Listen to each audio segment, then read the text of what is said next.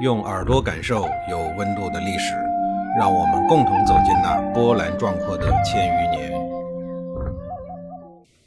上一集里啊，我说到了郑国为齐国两肋插刀，共同抵御外敌，还有太子忽拒绝齐僖公为女儿请婚的事儿。同时期的周天子也没有闲着，而是深深的一脚插入了晋国的大地。把那儿的宗室相残的浑水直接趟成了墨水。晋国的伤心事说来话长，罪魁祸首得追溯到晋国的老祖宗晋昭侯的身上。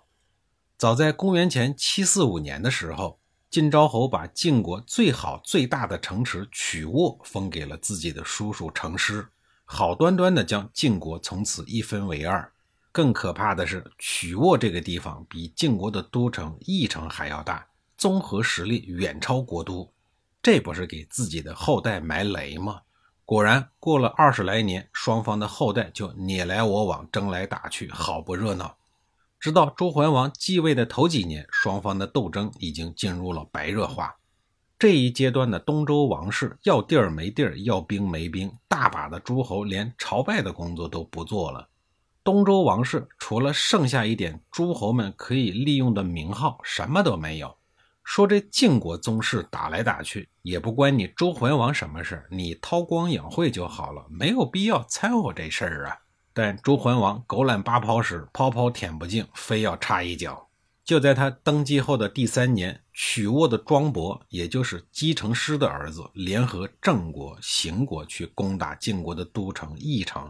庄伯作为小宗，公然再次的向大宗晋鄂侯宣战。公元前七二四年，庄伯已经弑杀了晋孝侯，这本身就是大逆不道的造反行为。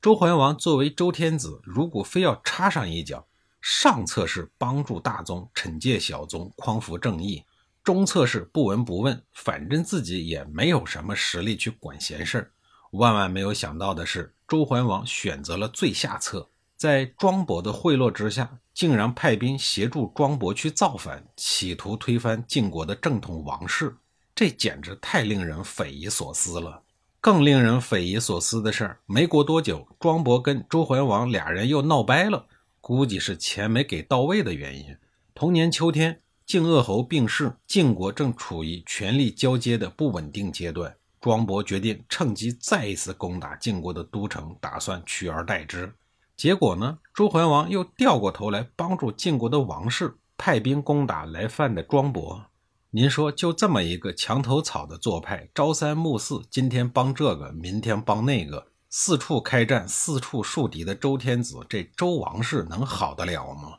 与日落西山的周王室一同走向衰落的，还有郑国的王室。到了公元前七零幺年，一代强人郑庄公走到了生命的尽头。临终之前，郑庄公招来寨众商量国君传位的事儿。郑庄公认为太子忽虽然当了很多年的太子，但是二儿子公子突的能力和雄心都在太子忽之上，于是想废掉太子忽的身份，让公子突继承郑国的君位，以保国家的长治久安。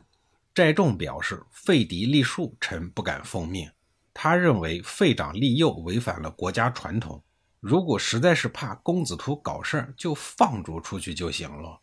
郑庄公深知啊，无论哪一个儿子继位，如果得不到寨众的拥护辅政，即便登基了，也很难坐稳国君的位置。于是他做了一个明智的选择，听取了顾命大臣寨众的意见，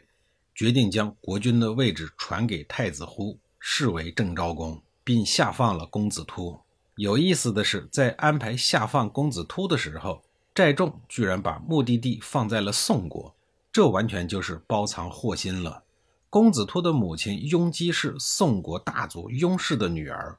把公子突下放到宋国，跟纵虎归山有什么区别呀？公子突到了宋国以后，在外公家族的支持下，紧锣密鼓地开始准备篡位，还把宋国国君宋庄公也拉到了自己的战车上。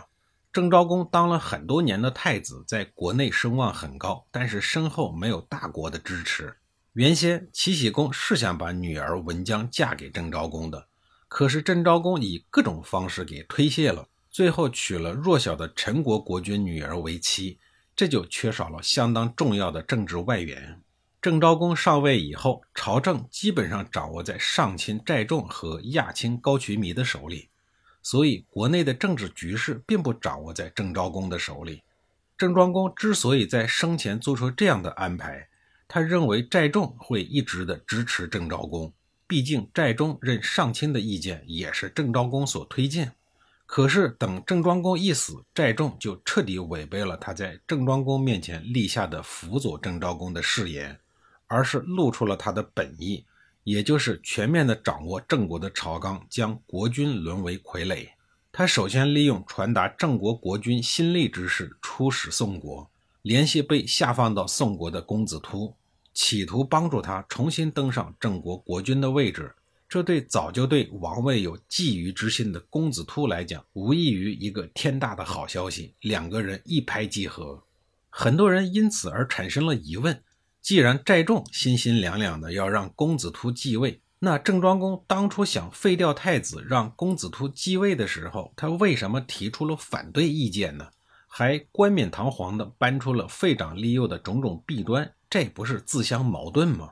其实，在寨众的内心深处，不论是郑昭公还是公子突，都不是他内心想拥立的对象，因为这两位国君候选人虽然矛盾不少，但能力呢也都比较突出。寨仲在他们之下，只能继续做郑庄公时代的辅助工作。而以寨仲的野心，他不是一个普通的上卿就能满足的，他想要的是一人之下、万人之上的权臣地位。因此，在他看来，上述两个人不论谁上位都不会受到他的控制，所以他一直在处心积虑地创造鹬蚌相争、渔翁得利的机会，自己好从中寻找掌权的机会。如果当初寨仲按照郑庄公的要求让公子突上位，那么以郑昭公善良的性格来判断，他很可能主动出国，安心过自己的日子，不会和兄弟相争。这样一来，等公子突坐稳了郑国国君的位置，寨中的日子也就难过了。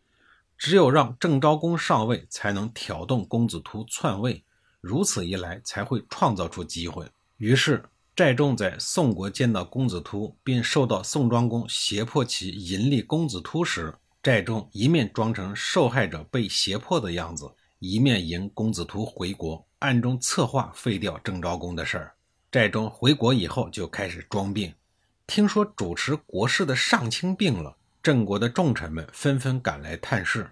但一律被寨中的家臣给拒绝了，说最近几天寨中的身体病得厉害，不方便见客，请大家某月某日再来。众人很奇怪，怎么到了规定的日子，寨中的身体就能恢复呢？众人虽然心里头有疑虑，但是呢，也只能离开。寨众规定的康复日子很快就到了，郑国重臣们络绎不绝地集体来再一次的探视。等人差不多到齐了以后，寨众和高渠弥开始了他们的表演。那么他们是怎么表演的呢？下一集里我再给您详细的讲述。